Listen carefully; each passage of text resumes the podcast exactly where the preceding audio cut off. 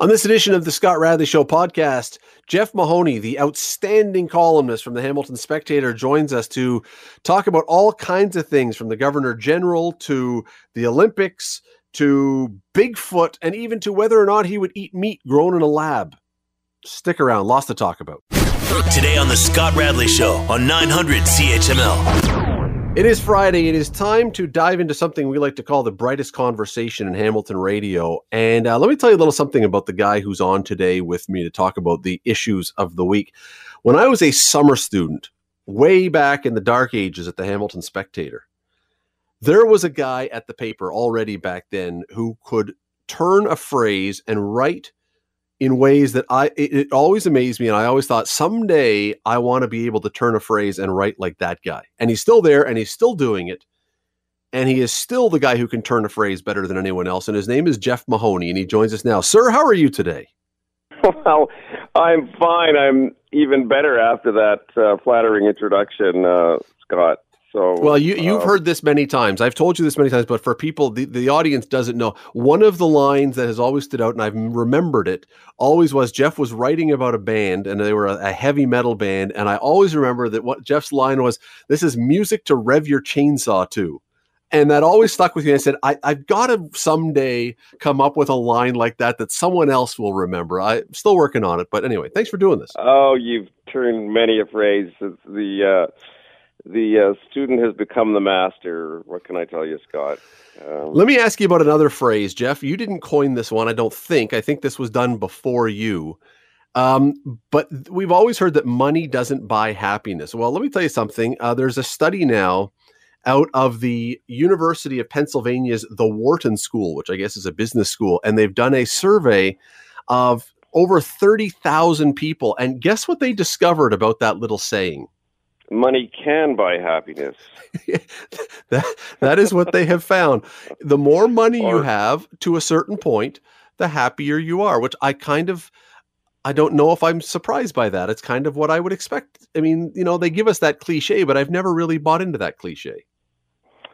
Well, Scott, money, if it can't buy you happiness, it can get you pretty close. Um, and it could even get you good looks. Uh, I come by mine naturally. I was upgraded from uh, danger, dangerously handsome to ridiculously handsome, and that helps because I don't have a lot of money.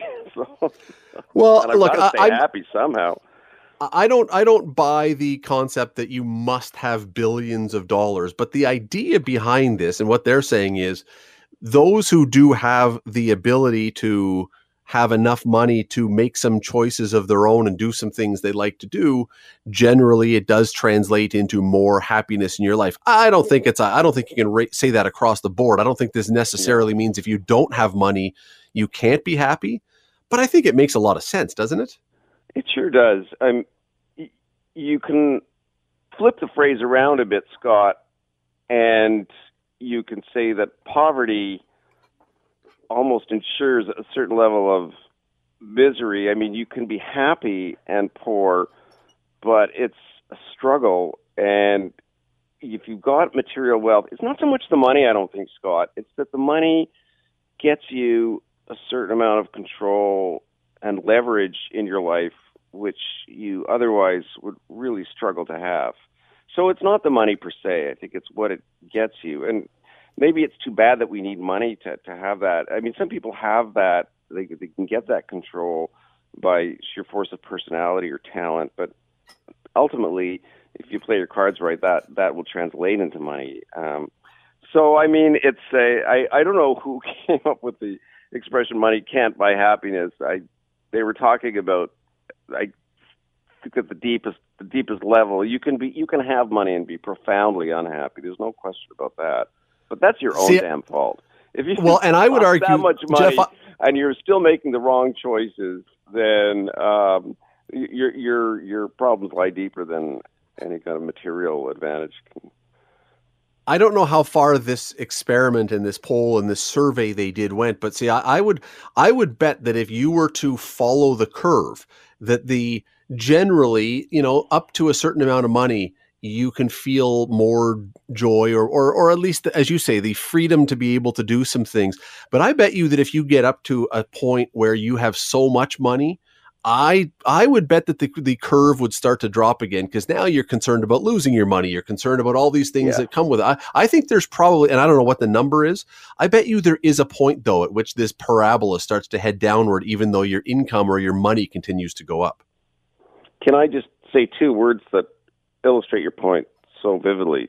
Lottery winners. I mean, I know it's it's kind of hard. I don't know statistically true, but it's or if it's kind of quasi urban legend, but you hear all these stories about people winning the lottery, ridiculous amounts of money, tens of millions of dollars, and then they do the follow up five years later and they've lost it all or they're they're miserable. But you can imagine how your life just gets turned on its head when you get that kind of money. All your friendships begin to become suspect because you wonder whether people are hanging around you to get some crumbs and you worry about your security because when you've got that much money and it gets around, people are going to want to break into your house because they're going to think, or or they're going to want to kidnap you or or whatnot. I mean, it's a sad thing, and I don't know that it's uh, broadly true across the board, but I mean, whether that's the case or not, you'll have a paranoia about it. I mean, yeah, I barely a... have to lock. I barely have to lock my doors because I think people intuitively feel that there's nothing in this place that's worth. Yeah, you know you're not doing well when people when people break into your house and leave stuff behind extra for you. when you when you discover more furniture. You're listening to the Scott Radley Show podcast on 900 CHML. Jeff, let me give you some numbers, which I, I'm I'm trying to work my my head around on this one.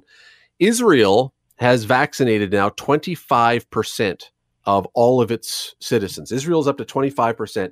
Uh, United Arab Emirates is second. They've done 21%. This is as of Tuesday this week. Bahrain, 8.4% in third. United Kingdom is 7% of their residents, of their citizens they've vaccinated. Even the United States, with all the stuff that was going on down there, is at almost 4%. Canada is at 1.6% of citizens who have been vaccinated. And now the Pfizer vaccines have dried up until at least February. There's not going to be any more deliveries. Should we be angry about this, or what should we be thinking about this? It, it mystifies me. I, I I don't read as much as I should about the politics and the logistics of how vaccines are are gotten to different places and, and how they uh, how they're prioritized. But I, I I, I, we should be angry. Yes, I mean th- this is our way out. We've been looking. We waited for the better part of last year for for the sky to open a little bit, and it did when the vaccines were ready. I think a little sooner than people thought, and yet.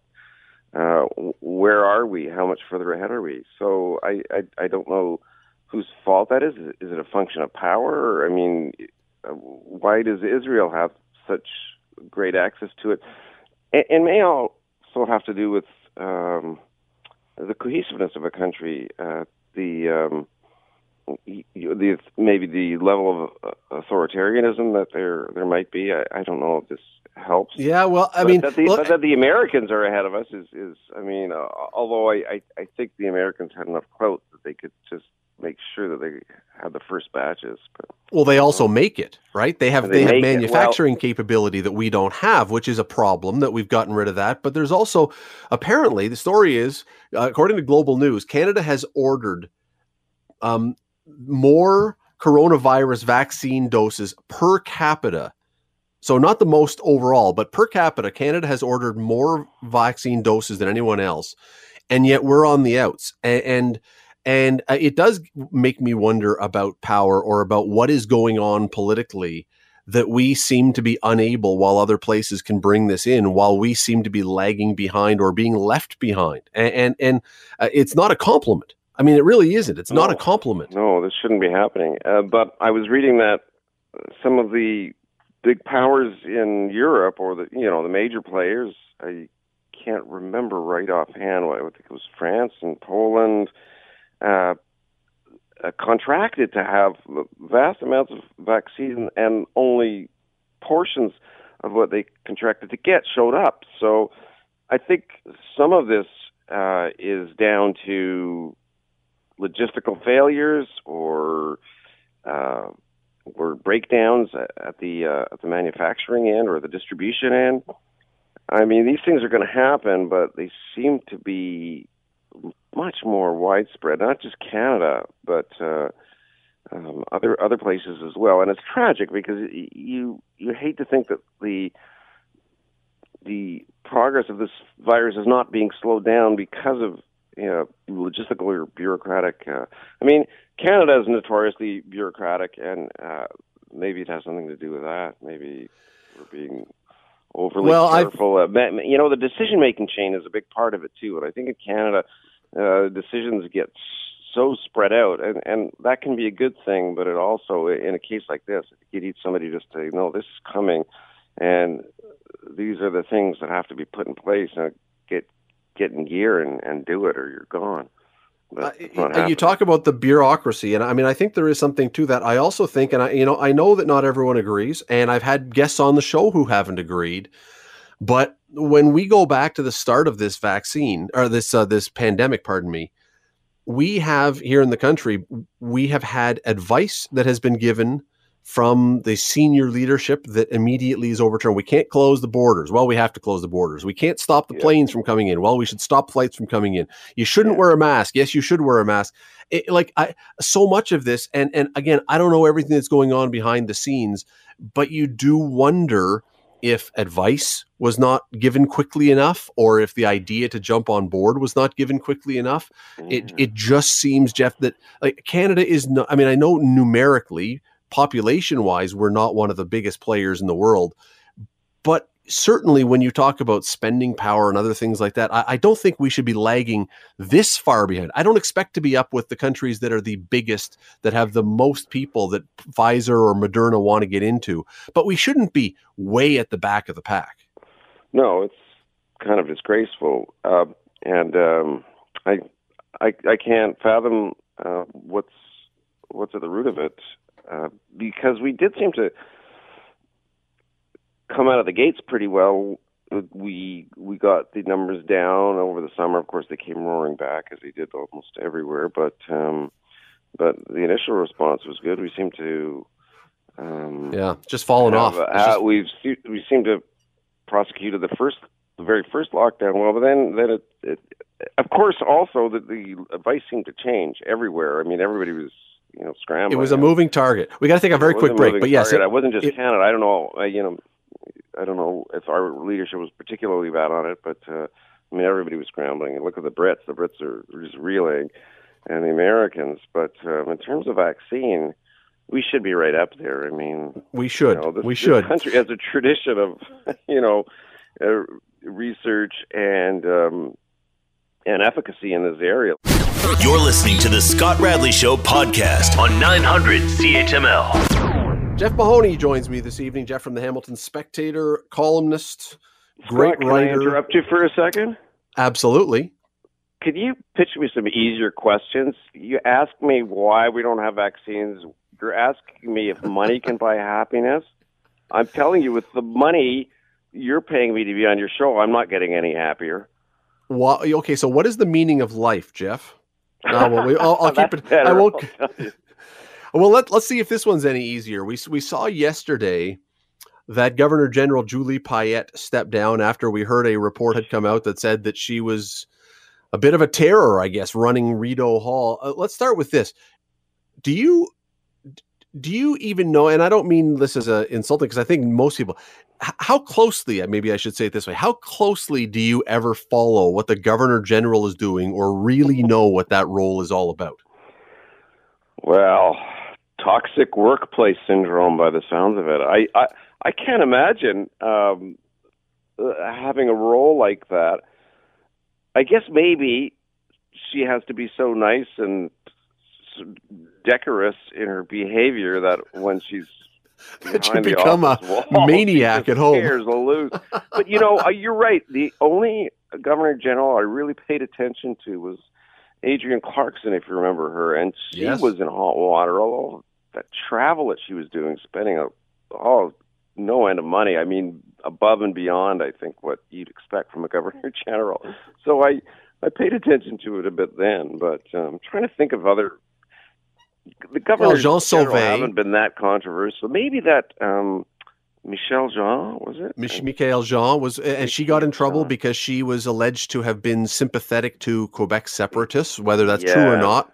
Um, Her but then you have David a- jo- you have David Johnston, and then but way back you have Jean Sauvé, and, and who were who were by all accounts excellent at their job. But the interesting was they were, from everything I've ever known, almost completely boring, which almost now says that's the key to doing this job. Just be Yeah. there, smile, pin orders of Canada on you go. people, and Yeah. otherwise don't do anything to get yourself noticed. I think that's a qualification for the job. I'd be great at it. You know, land, uh, uh, you know, inoffensive. Um, but I'd love the uh, I'd love the free travel. Yeah, I'd love the perks for sure. Well, let me tell you another perk that uh, we learned about today, and um, you mentioned. I mean, it's a toxic workplace scenario. That's what we're talking. That's what we're hearing about. She had to resign because of this report, and yet we learned today that she is still eligible to get one hundred and fifty thousand dollars a year in pension for having this job is that for all? life. For life. Well, but she only did the job for two years, three years. Like it seems Couldn't even complete it. It seems a, outrage this is but this is jeff this is public sector money it's ridiculous pension for a job you've barely done and you had to leave the job because of seeming misbehavior and you're still eligible for the very same pension how, how is that even possible Well, let me throw an even more outrageous example of that. The the guy, and I don't want to get into any legal trouble here, one of the hospitals who is was Yes. And and still was claiming his million dollar sort of uh, severance pre prenup uh, guarantee. Yeah. that's that's that's revolting. But it happens, Scott. I'm afraid to say, just about at every level of government, it seems, and and even even in private industry, where people are just you know just go away. Yeah, yeah, your pension's intact. Well, they, it's just it's just hush money, or it's just.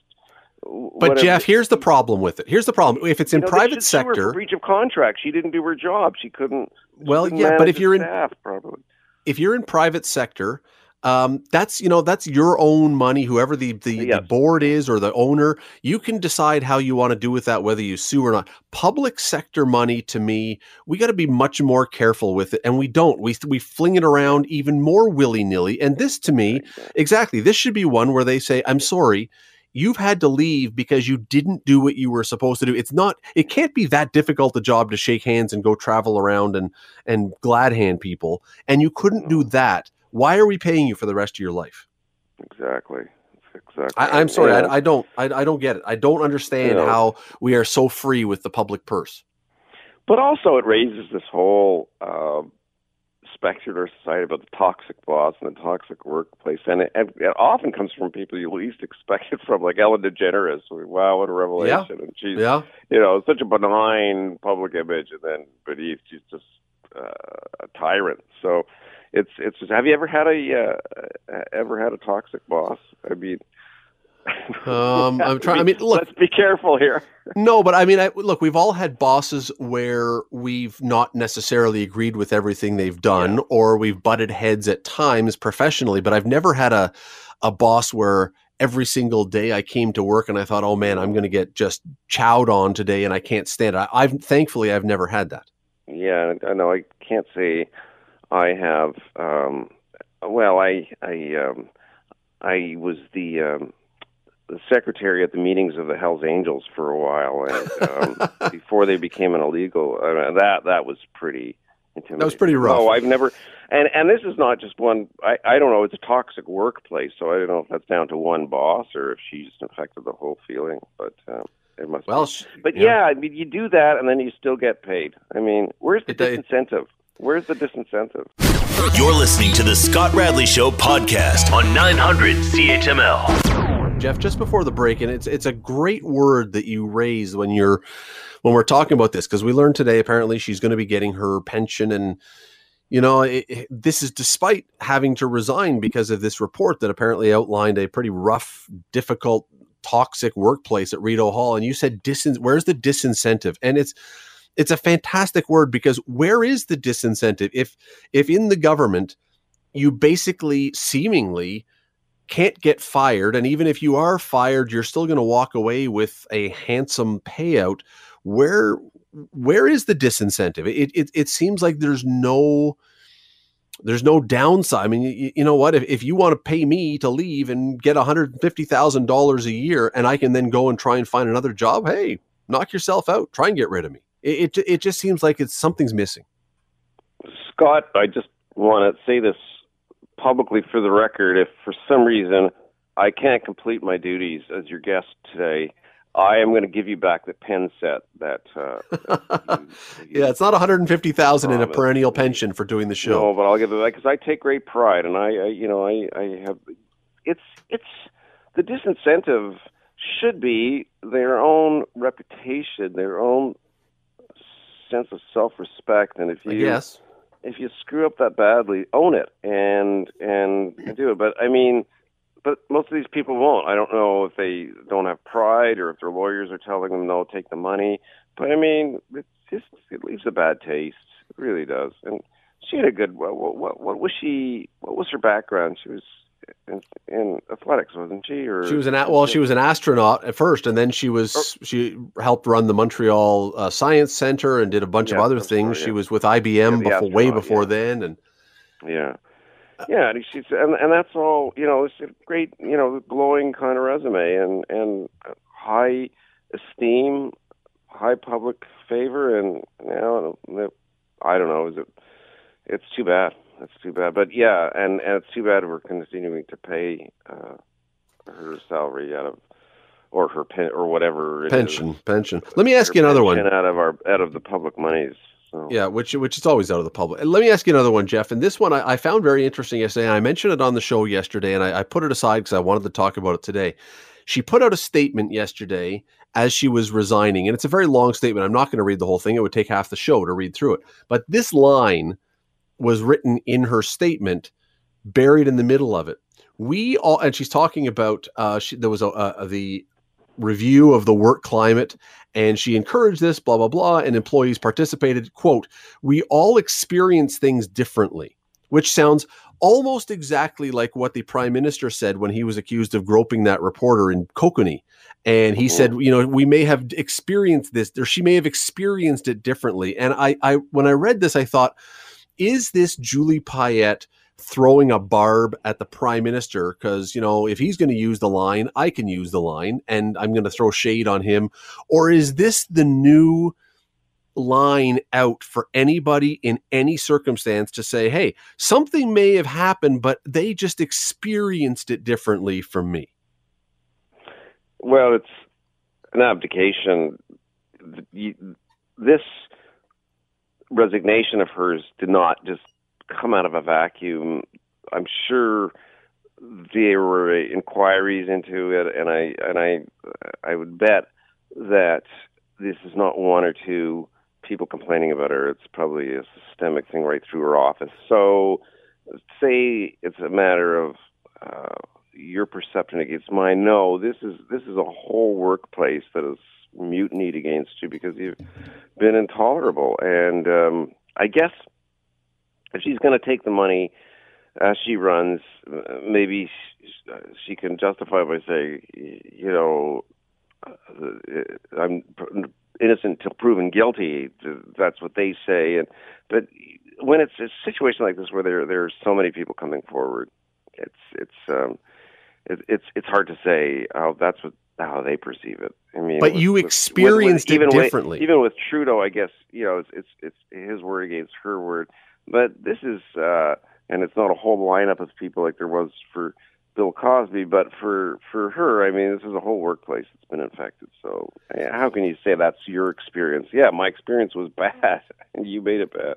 Well, it, but this seems like it, I, am hoping this is not. This is now number two, right? So, so one is an outlier. Two starts to become a yeah. copycat. Three is a pattern. I hope we don't see number three because I hate to think that this is now going to be the the phrase that people use left, right, and center anytime someone says, "Well, we just experienced it differently." You, I know you it's, ran me uh over in your car, but you just experienced that differently. No, it's yeah. not. It's it's it's it's not. It's, it's either glib. real or it's, it's, not. glib.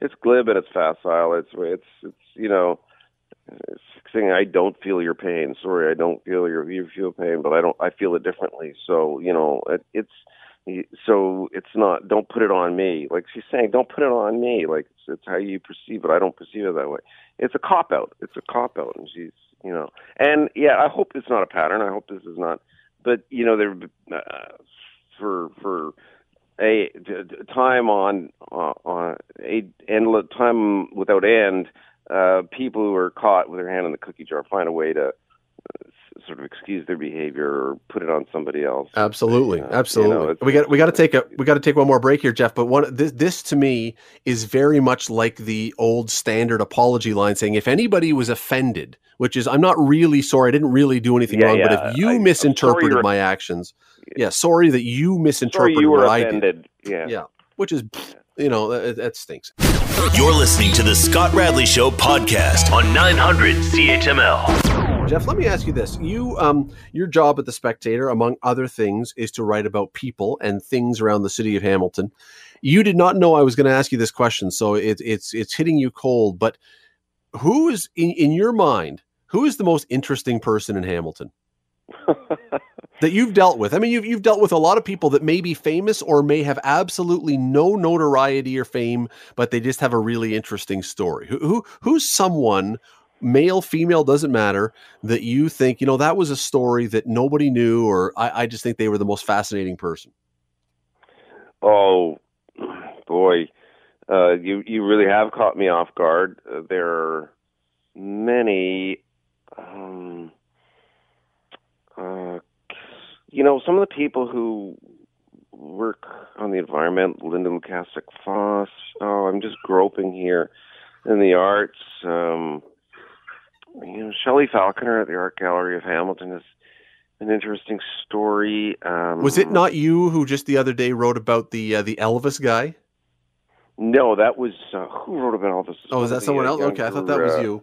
Re- reporters, but that's uh, that's I don't know anything about him, but I know there are some great, accomplished, fascinating, or even problematic people who who are very sort of inherently interesting, and uh, I'm just, uh, uh, you know what? I'll think of it at seven. Oh, of course, it'll just pop into my mind. But uh, but one of the things that I'm one well, of the things I, am always yeah, I think your listeners don't know that you work this full shift at the Spectator, and then you you do your radio show, and you're you're a host at some of these, you know, B'nai B'rith Awards, and I don't know how you find the energy to do it because um, I'm I'm I'm napping half the day now that I'm working out of the house because. Well, we, we all are doing that. We all are doing that.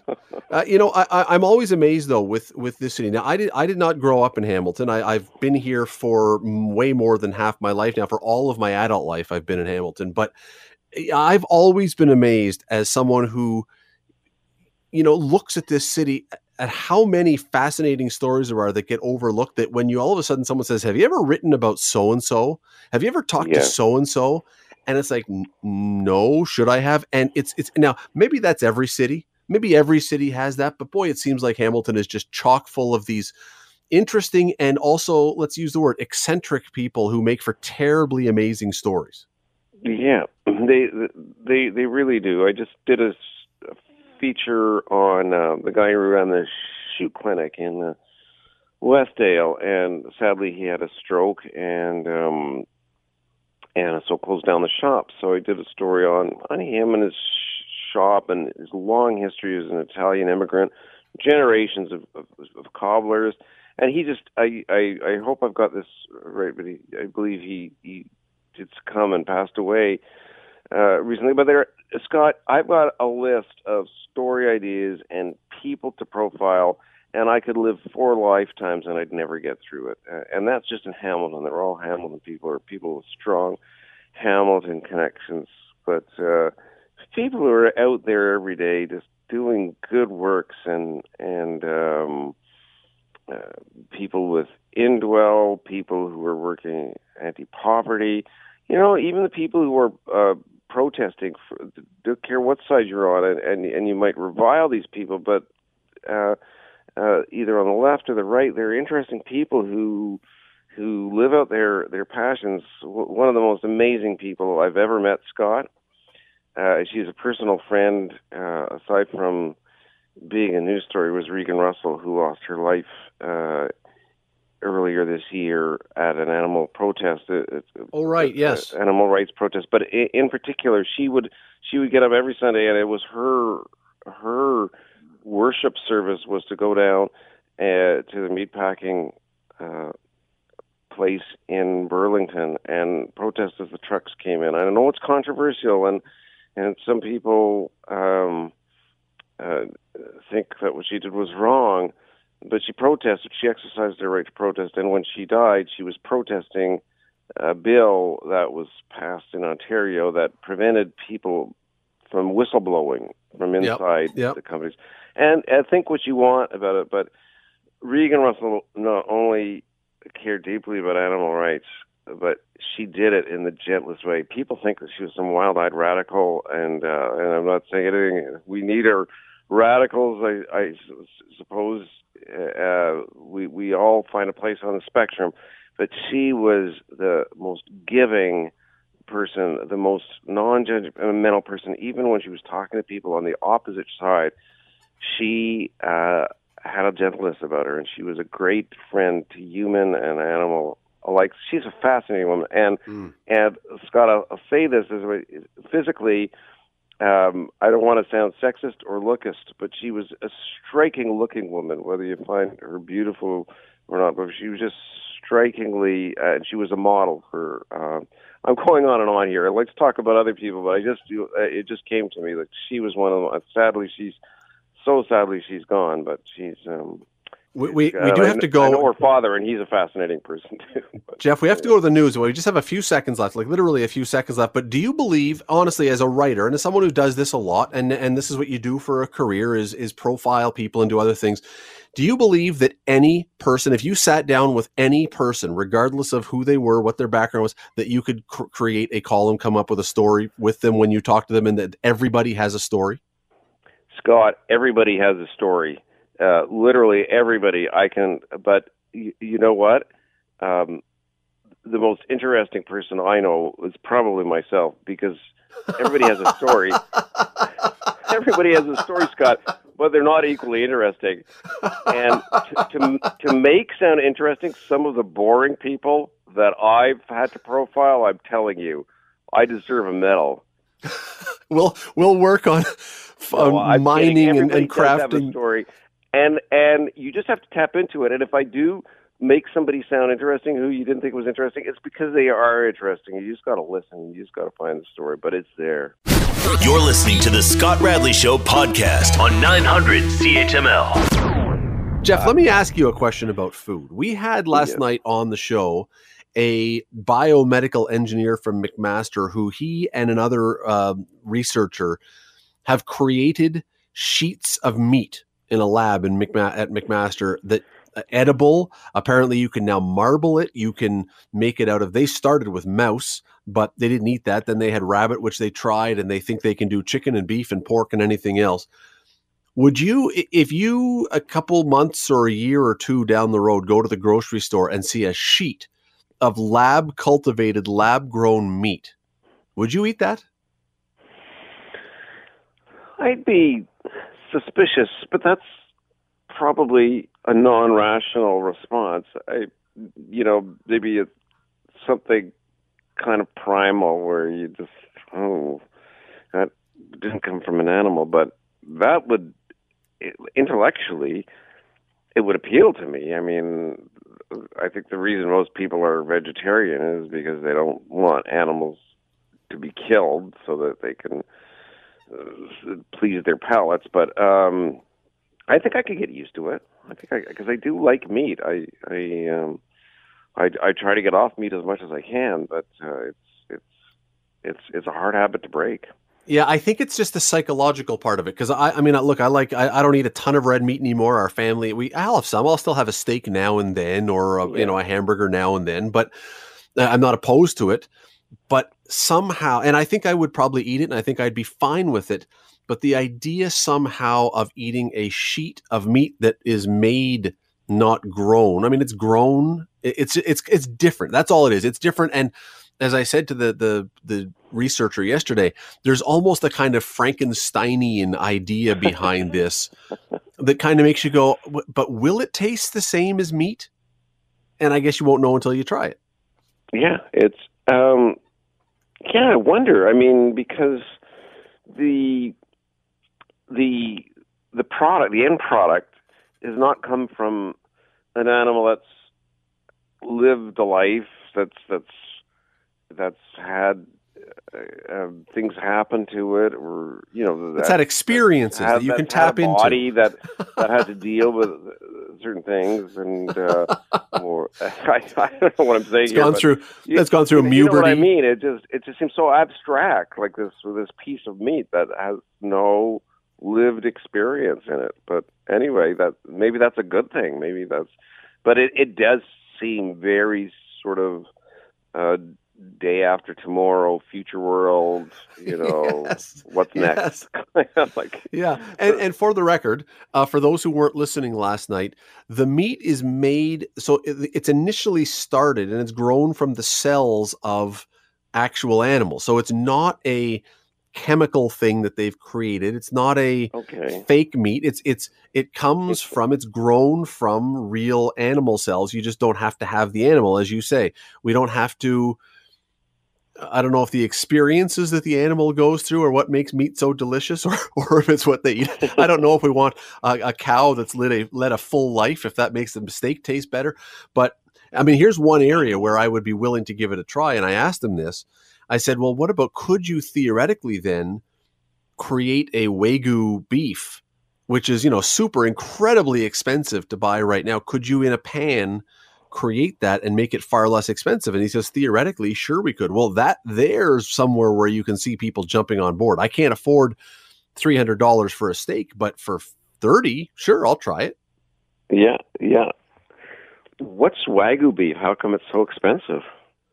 Wagyu beef is a it's a Japanese and it's got all it's the way it's grown and it's got it's marbled and it's got the uh, mm. well I, Jeff I'll tell you yeah, it's it's a breed, and and uh, like I've never had it. I'm not rich enough to have. We started talking about money. I, I'm not in that category to be happy yet, with because you have to have money to be happy. We determined. I, am not wagyu happy yet. I'm just, uh, you know, I'm I'm I'm day after bargain bin steak at the uh, at the discount store, and then do it on the barbecue happy. That's uh, but. you know I, I don't know though i would i would i would think that there will be a lot of people and and the idea is that this will eventually become a a thing that they will mass produce this. I would think there will be a lot of people who will try it, and I would think there'll be a lot of people for whatever reason who will say, "Nah, you know what? I need my beef to come from the real thing." Yeah, yeah, I hear you. Uh, I don't know. I don't know, but it is. Uh, but in a way, it's it's the uh, it's the ultimate dream for people who like meat but feel bad about you know whether you care about animal rights or not, I think that um, nobody's nuts about the way meat is produced in these big, huge factory uh, food factories. Uh, uh, so uh, it, it sounds like it would be a cleaner, a cleaner product, yeah, a yeah. cleaner food product. But th- there is something kind of, I don't know if Orwellian is the right word. Well, it's, it's, it's, it's well, meat from a meat from a test tube. Well, and and I mean, keep in mind it was what about a year or two ago when there was that probably a year ago when there was that surge on with the um, remember A and W came out with their burgers that were the plant based, but it tasted exactly like meat, the near meat thing, and Beyond Meat. Beyond, Beyond Meat, right? Was that it? Yeah, yeah Beyond yeah. Meat, and everybody yeah. had to race out and try it. And you know what? It did taste like meat. It tastes uh, very much like meat. I couldn't really tell the difference if you know a, a tiny minuscule amount. I've had you, it. It's really remarkable. Like it's it is. better than I thought it would be. It, it surprised me how. But how you know what? It was. No, but if you if you if if they offer this, I mean, it, it sounds like it's something I want to invest in because I, I have a feeling for at least the near term when this thing first comes out, if they advertise it right, which seems to be a big part of this, I think an awful lot of people would say, "Yeah, I'll try it." I'll go out and try a square of steak. I mean, that's, that's the only strange part about it. It's going to be the shapes that you're going to get. You're, you're not going to get a steak true. shape. It's going to be a square or a trapezoid of steak. that's true. Um, well, uh, what's what's next though? I mean, are they going to uh, are they are they going to clone clone uh, cattle and and other life forms so that they don't have to clear whole pastures of rainforest? I don't know. I, I don't know. Maybe maybe one cow. If you take one cow, you do a flash freeze of the cow, so you protect all the cells, and then since you're you're growing this and cultivating it from single cells or from a few cells, maybe one cow can last you for 50 years. I don't know. I don't know. I don't know. I'll just I just want to make sure that when the steak comes that I buy at the store, it's from the cells from the good part of the cow, not the udder steak. You know, or the horn steak or the hoof steak or something that uh um Jeff, let me switch for a second here. Let me jump over to something else. We got a few minutes left, and I, I don't want to ask about this because um, last night, um, quite late last night, I think it was, uh, a tweet came out from the Times, which is a newspaper in England in the United Kingdom, for those who don't know. Yeah. And um, sources that they had talked to, and they were reporting that sources had said the Olympics, Japanese officials have come to the conclusion the Olympics cannot go ahead this summer. There's not going to be, they're going to be canceled. The Japanese government and the International Olympic Committee came out within hours saying, completely untrue. We're plowing ahead. We're going ahead with the Olympics. It's going to happen in Tokyo this summer. Do you think it's possible? I mean, you're not necessarily a big sports guy, but you're a guy who is aware no, of what's going on in the world. Is it possible at all, do you think, for the Olympics to happen this summer? Oh, I just, it, it seems it seems like so many things have to fall into place for this to go on. I mean, uh, if you would have asked me, Scott, in April or May of 2020, I would have said, "Yeah, certainly, please." By like a year and a year and a month for, or a year and two months from now, we've got to be over this thing. And uh, then the intervening months just thrown us for a loop. I mean, who who, who could have predicted all the things that have happened? So now to, to get from a state where we're having thousands of new cases a day, even in Canada, and, and dozens of deaths, and in the states, you know, a, a multiple of ten times more than that. To have that all cleared up to the degree that they could have people travel. I suppose they could have a very limited Olympics where there are very like, like the NFL sparse, sparse um, audiences, live audiences, and just mostly a TV event. I don't know, but the you know getting the travel, the the villages. What, what do you do about all that? You you're the sports guy. I don't know what, well, what do you think. Can it happen? Somebody somebody wrote today. This was not my idea. I wish I'd thought of this because it's a really clever idea, and it may get them over the hump. I, am doubtful, I, and I and I feel first of all, I'm doubtful, and I feel terrible about that. And I've written it for tomorrow for the paper. I feel terrible about that, and here's why: not because I want to watch the Olympics, although I do enjoy it. Yeah. The people, the athletes who train for this for four years, in this case, five years, they have committed, and this is all they do. They have committed five years of their life to this. It's mm-hmm. it's painful to me the thought that this would get pulled out from under them, and those five years are gone. That that that is that is that's awful. But it's somebody really, came up yeah. with the brilliant suggestion. Well, what if you extended the time of the Olympics by double? So instead of two weeks, it's four weeks. And what we do now is we have half the sports go in the first two, and half the sports in the second two. So we have only half the number of people in the athletes' village, so we can spread people out and make individual rooms and all the rest of the stuff. And I thought, well, you know, if any idea might work, that's as close to a good idea as I've heard so far. Where did you hear that? That's that is. I uh, can't. I can't remember who wrote it. I wish I could give credit because it is. It's not my idea. I want to make sure it's not my idea. But I thought mm. that's that is, as I say, that's as close to an idea you would say. You know, that could really make sense as I've heard because a lot of the other ones are, you know, don't invite certain countries where there's high COVID. Well, uh, uh, you know, it, it, that can be a moving target. One day they can be really high, and then a week Yeah. later it could be really low. I mean, Yeah, precisely. so I don't know. I don't know, but I, I'm. I just. I. I feel. I feel terrible for the athletes who are working at this and have no idea if they're actually going to be competing. And Scott, for a world that's just been, it's just tossed into the doldrums over all of this, it would be such a high to have it happen. Um, because let's face it, for the vast majority of the world, I, I mean, except for a tiny, tiny sliver, the Olympics is a TV event, and it, it, it doesn't matter that there would be a live audience or not. People are watching it from their homes, and I think it would pick them up to see athletic excellence and the competition, the striving. Uh, I think it would be if we were starting to turn the corner around that time of the summer, it would be such a boost uh, for people's spirits. You know, uh, Jeff, I, I've argued this many times And, in the past. and as you say, forget about what it would do for us, but for the athletes who've spent so much of their their lives preparing for these moments. Yes.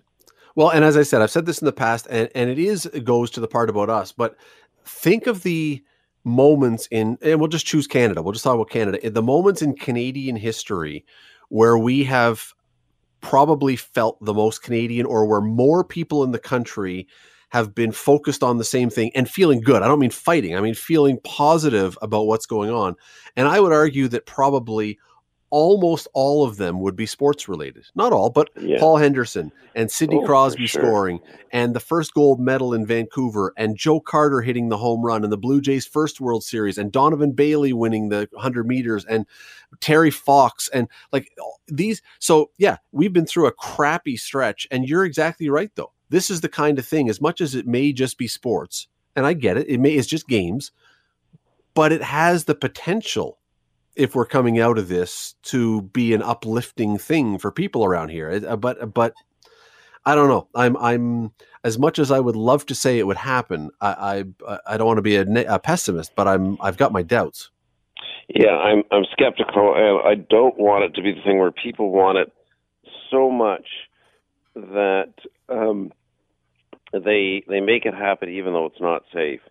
There was a situation, um, uh, Scott. It's, it's it's totally off a topic, but it's not. Where a theater company in in Halton tried to put on something, and their tensions were so good and their preparations were were really exhaustive and they but um they went ahead and did something and it turned into a, a kind of a spreader event and it, it Mm. backfired and and you'd hate to see that happen with the Olympics just because and and people were really getting behind it because they they wanted this to happen they they wanted it to be successful they they wanted to be able to show COVID, yeah, we can do this, and and we can do we can exercise caution, and still have joy despite what you've done to us. But it it, it didn't work, and I don't want the Olympics to be that because it'll be uh, that that would set the Olympics back. Well, it would set so everything back. I mean, if they go ahead with it and it turns out to be a disaster, some kind of super spreader thing. Well, think of the challenge of this. So you talk about the one in Halton, and that's all uh, presumably local people who, you know, somebody may have come with it. But now you go to the Olympics and you're bringing people from all over the world. So even if Canada has gotten its numbers down, hopefully by then, you know, what happens if two or three Olympians come home with it? And I don't know if two or three people can start a whole super spreader thing, but you know, it, like you, you just it that's that's why I'm looking at this thing. I just I don't know how they're going to do it, but boy, do I ever hope that they can figure out a way to make this happen. And you know, maybe maybe even tell people, look, you got to be in Japan a month before and never leave your dorm. And you, you know, and, and you can't. And I mean, it'll hurt their training. take, Yeah. Maybe that's what it takes. I don't know. I don't know, but you know what? We got to run. But we never even got around to talking about the uh, the Bigfoot hunting season in Well, Oklahoma I- I've- in Oklahoma, seen- they're positioning a Bigfoot a Bigfoot hunting season. There is a um, who is it here? The uh, an Oklahoma lawmaker, an Oklahoma politician, has said that they're passing a law that will allow for a certain time of year to be Bigfoot hunting season. Scott, you continually amaze me your ability to find the offbeat, quirky story. I, I, I frankly think you're making a lot of the stuff up, but even if you are, it's a, it's a credit to your imagination. I mean, that's a Bigfoot. Well, you know what? Um, I think Bigfoot's here in Hamilton somewhere. I'm, I'm sure of it. Well, so you know, unlike our remember we have we every year here we have the deer cull, right? Where where people certain people are allowed there you can hunt Bigfoot under this new law, but you can't shoot him or her. We always say shoot him. Why couldn't it be a her? Um, of course, because there's got to be a her Bigfoot if there's a you know a family of big feet.